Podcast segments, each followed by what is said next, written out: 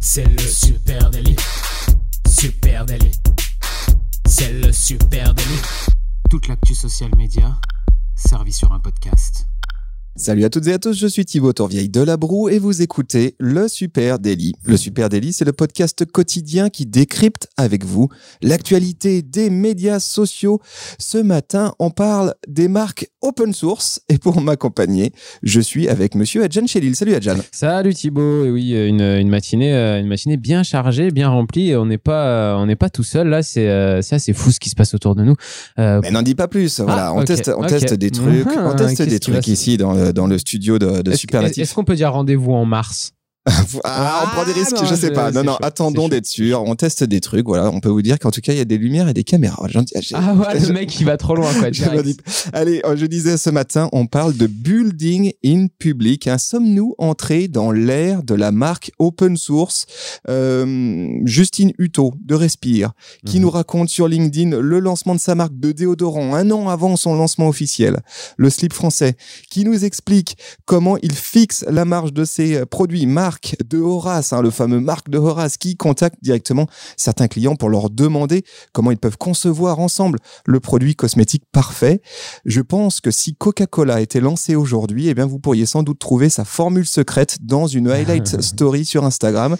Qu'est-ce qui se passe? Ouais, c'est une vraie tendance hein, dans la construction de, de marques et d'entreprises. Euh, c'est notamment aussi beaucoup le cas avec des entreprises de tech hein, qui ont, euh, qui ont amené un peu cette euh, vision avec, euh, avec beaucoup de co-construction avec, avec ses clients, avec son, avec son audience. Et les réseaux sociaux, bah, c'est aussi un socle hein, pour, euh, pour cette nouvelle ambition dans, la construction de- d'entreprises et de marques avec euh, une relation très particulière entre les audiences et, euh, et les marques. On peut citer, hein, on avait déjà parlé dans, dans un épisode, l'épisode 516 du Super Daily, où on avait parlé des DNVB, Digital Native Vertical Brand, qui ont amené aussi hein, cette vision-là en se construisant vraiment euh, 100% sur, en digital sur Internet au départ. Et en fait, en démarrant comme ça, et bah, euh, beaucoup d'entre elles ont commencé à documenter leur construction, à communiquer dessus et à être en échange permanent avec leurs clients. Ouais, Il y a une lame de fond, une tendance énorme, c'est celle de la marque qui se construit en public. hein. L'idée, elle est, très simple finalement, c'est de communiquer et de faire participer son audience à la construction de son entreprise. En gros, en même temps que je construis, tout ce que je raconte, je documente ce que je construis et ça me fait un réservoir de création de contenu, un réservoir de contenu, notamment évidemment sur les, réseaux sociaux. Alors évidemment, tu l'as dit, hein, la trend, elle vient de la tech, sans doute des SaaS aussi, hein, des, des software as a service, toutes ces boîtes qui euh, proposent du service en ligne. Et puis parmi les pionniers de ce modèle hein, d'entreprise, alors moi j'appelle ça entreprise open source, je sais pas comment il faut le dire, euh, d'entreprises qui se sont construites avec leur public, construites en public. Eh bien, il y a Buffer, c'est une entreprise qui publie euh, un outil de social media management, un peu comme Agorapulse que nous ici on connaît bien. Ouais. Euh, eh bien, Buffer, c'est c'est une entreprise qui a été assez pionnière hein, là-dessus. Hein. Publie, attends, je te donne quelques exemples quand même. Il publie, euh, alors transparence, il publie les salaires de tous les employés de la boîte Wow. Ouvertement. Euh, les statistiques de diversité au cœur de leurs équipes et puis les feuilles de route de leurs produits. Ça, ça a été parmi les premières boîtes à dire voilà, notre produit, il n'est pas parfait. Notre produit, on va le construire ensemble. Voilà ce qu'on a prévu euh, comme opti. Est-ce que vous, et qui maintenant est, je veux dire, est la base de tout euh, software as a service, c'est donnez-nous des infos où est-ce que vous voulez qu'on mette Eh notre oui. énergie de construction et ce principe de roadmap, justement, le produit en constante évolution, etc. Bref, tout ça, ils en ont fait aussi un réservoir de narration, de storytelling de la construction de leur marque. Allez jeter un coup d'œil d'ailleurs sur, euh, euh, je vous mets un lien en note de cet épisode, Buffer, Transparent Product Roadmap, où ils expliquent justement tout ce process et comment ça contribue à construire la marque, à construire le produit. Ouais, je trouve que là, ce dont tu parles, c'est vraiment le cœur, c'est ultra intelligent, euh, c'est faire preuve déjà de beaucoup d'humilité. Et le but, c'est simple, c'est générer une première communauté qui va être son noyau dur. Et euh, en interaction continue- continuelle avec cette communauté, on va créer et ajuster l'offre.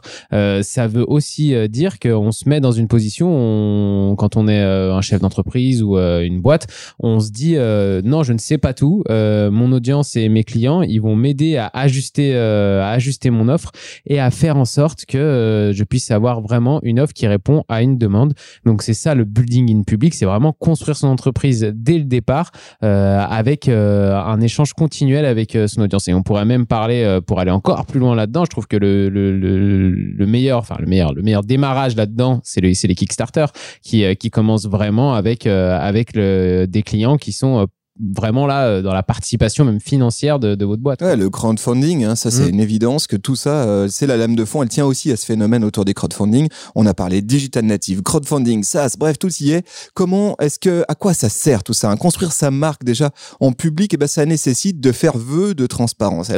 C'est comme faire vœu de chasteté, hein, quasiment, hein, faire vœu de transparence. Attention, construire sa marque en public, ce n'est pas seulement balancer des photos et des vidéos de ses backstage. Euh, ça c'est facile et ça c'est de la communication. hein. Quand je montre, tiens, je vous montre mon shooting euh, pour des réseaux sociaux de ce que je vais faire au mois de mars. Ouais, non, ça c'est pas construire en public. Euh, là où ça devient intéressant, c'est quand on commence à toucher au marketing, quand on commence à toucher à l'offre, au produit, la construction en public. Eh bien, ça nécessite une très grande transparence. C'est ce qui contribue peut-être aussi à renforcer la confiance que les audiences peuvent avoir dans une marque. C'est vachement intéressant. hein. Bien souvent, on sait, il y a un blocage. Il y a un blocage des euh, dirigeants, il y a un blocage des entreprises, euh, des marques à dire, moi, je préfère cacher mes pratiques. On va quand même pas donner la recette de la mayonnaise à la concurrence. Euh, attention, faut pas tout montrer. Ça, c'est un truc qu'on entend euh, fréquemment. Mais quand tu caches euh, un certain nombre d'éléments importants de ta marque, tu les caches aussi à tes consommateurs. Ouais, il y a un juste milieu à trouver justement entre, entre avoir cette recette magique et, ne pas la montrer du tout. Faut arriver quand même à, à la montrer un petit peu à ses audiences. Et puis euh, c'est là où on retrouve aussi plus d'authenticité quand on est une marque et qu'on arrive à ouvrir un peu plus les portes, à être plus transparent, à montrer, à montrer la- l'arrière de la boutique. Euh, bah en fait, euh, dans, dans un travail de co-construction justement avec avec ses audiences, c'est magique. Et puis ce travail de co-construction, parce que là tu parlais de la transparence en un, après on peut parler aussi de, de cette co-construction, ça donne un sentiment d'appartenance au public qui est qui est folle. Et je pense que aujourd'hui, quand on est une marque, le le maximum qu'on peut obtenir de ses clients, c'est qu'ils c'est qu'ils aient l'impression d'appartenir à la marque, Euh, comme euh, comme quelqu'un qui achète euh, une marque, bah pour lui ça représente quelque chose de particulier. Il se sent comme une marque de sable, tu vois, que tu porterais depuis que t'es depuis t'es jeune. Et, c'est la marque, c'est ta marque. Tu reconnais les gens qui portent cette marque. Et bah là, c'est pareil. Quand tu participes à la co-construction d'une boîte, tu vas faire évoluer l'offre de, de, cette de cette entreprise. Tu vas t'investir dedans, donner tes, tes conseils, tes retours. Et quand ces retours-là, ils s'appliquent, que l'offre elle est modifiée et que ça colle plus à ce que tu veux, bah forcément, tu as l'impression d'appartenir encore plus à cette marque. Tu vas jamais aller consommer ailleurs. Ouais, donc il y a ce sujet euh, co-construction. Pour- Juste pour revenir sur le sujet transparence, hein, qui est le préalable. Euh, bon exemple à aller voir. Alors, je suis désolé, on en parle fréquemment. On n'a pas d'action euh, chez eux. Mais le slip français, ils font bien leur boulot. donc-. Donc euh, voilà, le slip français, ils expliquent sur leur Instagram des décisions importantes qui sont prises par la marque. Et ils expliquent comment ils les, ils les, ils les prennent. Je trouve que c'est un très bon modèle euh, de discussion et d'échange et de transparence direct avec ses clients. Euh, des décisions au sujet du recyclage, par exemple, euh, des emballages, de la marge, etc. Tout est expliqué face caméra sur Instagram. Je vous mets le lien direct si vous voulez vous inspirer parce que je trouve que la tonalité, elle est bonne. Effectivement, cette transparence, elle doit être pas juste sur je montre mes photos backstage, je parle de mon produit, je parle de mon offre, je parle aussi de ce qui coince. Et puis tu l'as dit, construire sa marque en public, ça permet d'assurer, de s'assurer que son offre, elle soit alignée aussi avec les besoins de ses cibles. C'est important. hein. Le modèle de construction en public, il permet au consommateur de faire un retour sur un produit. hein. C'est le principe de co- co-construction ou, ou Oui. même un service avant même parfois sa commercialisation officielle. Ouais, là, là, là, il y a une exclue que, que, que le client euh, aime avoir, c'est, qu'il a avant tout le reste du monde euh, un produit et il se sent euh, privilégié par rapport à d'autres. Et, euh, et ce privilège, cette exclusivité, bah pareil, ça renforce encore une fois les liens qui va exister entre la marque et, euh, et le consommateur. Là, euh, tout ça pour dire, quand on rentre dans un point de vue un tout petit peu plus technique et économique, qu'en fait, euh, j'ai, lu ça dans pas mal d'articles, c'est des adéquations produit-marché, c'est-à-dire que on arrive avec euh, une offre et en fait, euh, il faut l'ajuster avec avec la, la demande, voir si cette demande existe déjà sur le marché, voir s'il y a un marché pour ça. Et en fait, cette ce travail de co-construction, eh ben, il permet d'ajuster tout de suite dès le départ, avant même d'avoir lancé son entreprise vraiment, d'avoir sorti le premier produit de sa boîte, d'avoir un produit qui est ajusté à une certaine, un certain public, à une offre, à une demande. Et ça, euh, là, j'en reviens à une, à une vieille maraude qu'on a nous ici euh, au Super Daily, c'est le conversationnel, parce que déclencher tout de suite du conversationnel sur les réseaux sociaux, c'est s'assurer d'avoir des retours, c'est s'assurer d'avoir un échange continuel avec ses clients et un bon travail de CM là, euh, à ce niveau-là, bah, ça permet cette co-construction justement. Ouais, exactement. Exactement. Je trouve que la construction en public, hein, bah, ça permet de trouver, de s'assurer, de trouver le bon product market fit. C'est ce que tu disais, ce fameux product market fit que tu euh, serais tenté peut-être d'aller chercher euh, sur des études de marché, euh, des groupes de discussion pour recueillir des informations, etc. une marque, elle peut aujourd'hui simplement poser la question et exposer ses enjeux à un public, présenter son produit en cours de développement lorsqu'il est encore en cours de production, etc. Et là, les réseaux sociaux sont, sont délicieux. Enfin, c'est vraiment l'endroit pour ça. Hein. Et une fois que la marque elle a collecté de la data, bah, elle peut améliorer aussi son produit en fil rouge, évidemment. Et c'est ce que fait très bien, par exemple, la marque Horace.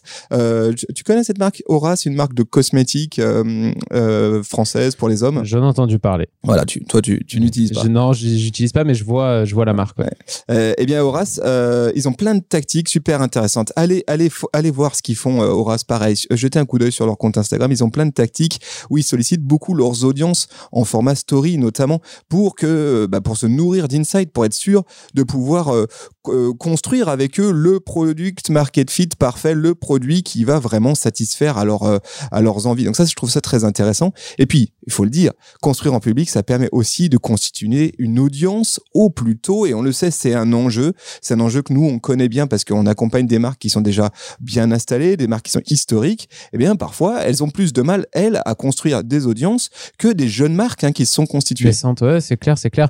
Euh, moi, j'ai, si on est dans les exemples de marques, j'ai un autre euh, un autre exemple avec Asphalt Paris. Hein. tu dois voir euh, cette euh, cette cette marque aujourd'hui qui est pas mal présente d'ailleurs en pub YouTube, beaucoup de pubs YouTube face caméra avec des explications sur leurs produits. Je tombais pas mal de fois dessus. Aujourd'hui, c'est une marque qui a 64 000 followers sur Instagram, 47 000 fans sur Facebook, donc c'est quand même assez costaud. Et vous allez tout de suite comprendre à quel point le processus de co-création il est important sur cette marque. C'est que je vous invite à aller là en ce moment sur leur site asphalt.com. J'ai mis le lien dans les notes. vous tombez direct directement sur euh, une pop-up qui, arrive euh, à l'entrée du site où la marque vous dit euh, bah non ça nous fait pas plaisir de balancer une pop-up comme ça mais on a quand même envie de vous demander votre avis sur quel genre de tennis en toile vous souhaiteriez et là derrière tu as un petit questionnaire de 4-5 questions qui te demande si tu as déjà porté des tennis en toile si elles ont elles se sont usées vite quels ont été le principal défaut et en fait ils te posent tout de suite des questions là, sur ça. Et, et, grâce à ce qu'ils accumulent ici ils vont créer eux-mêmes leur tennis demain sûrement pour l'été où on verra et c'est une marque qui a toujours fonctionné comme ça. Euh, les créateurs de la marque, ils, l'expliquent d'ailleurs hein, qu'ils sont, euh, ils ont d'abord essayé avec une autre marque euh, de manière classique et ils sont un peu cassés les dents. Et ils sont après arrivés sur cette marque Asphalt. Ils l'ont créée en 2016 et en fait, avant même de lancer le premier produit, ils ont commencé à envoyer plein de questionnaires pour essayer de récolter de l'info et créer justement une base de, de clients qui, qui, qui, avant même qu'ils aient sorti un produit, puissent leur expliquer clairement ce qu'ils ont envie de porter demain. Ils se sont dit, nous, on ne sait pas ce que c'est ça encore la démarche de, avec de l'humilité dont je parlais tout à l'heure, c'est qu'ils se sont dit, plutôt qu'essayer de deviner ce que vous avez envie de porter demain, euh, on va prendre les grandes tendances, on va vous poser des questions et comme ça on va savoir vous ce que vous voulez vraiment porter demain et on va le créer pour vous. Et du coup, bah, c'est comme ça qu'ils ont commencé à lancer leur, euh, leur première fringue et aujourd'hui, bah, ça, ça cartonne et ils continuent parce que pareil, ils auraient pu s'arrêter et se dire, bah, c'est bon, maintenant on a trouvé la solution, on n'a plus qu'à dérouler. Non, ils continuent à le faire, à se remettre en question, à poser des questions à leurs clients, à envoyer des questionnaires et à faire remonter de l'information. Et je trouve que c'est une marque qui est parfaitement construite dans ce modèle-là qui se qui s'est construite en public et du coup qui a constitué une audience très tôt dans son projet entrepreneurial. Je, pense même que l'aventure entrepreneuriale, elle commence au moment de l'idée et c'est ce qu'ont très bien compris ces entrepreneurs-là, c'est-à-dire qu'ils racontent la construction de leur boîte, c'est un réservoir de création de contenu, c'est un réservoir pour nourrir leur premier euh, marché, leur premier, euh, leur première prise de parole de marque sur les réseaux sociaux. Il euh, y, y, a des choses passionnantes hein, de ce côté-là. Un bon exemple, c'est 17h10, hein, pareil.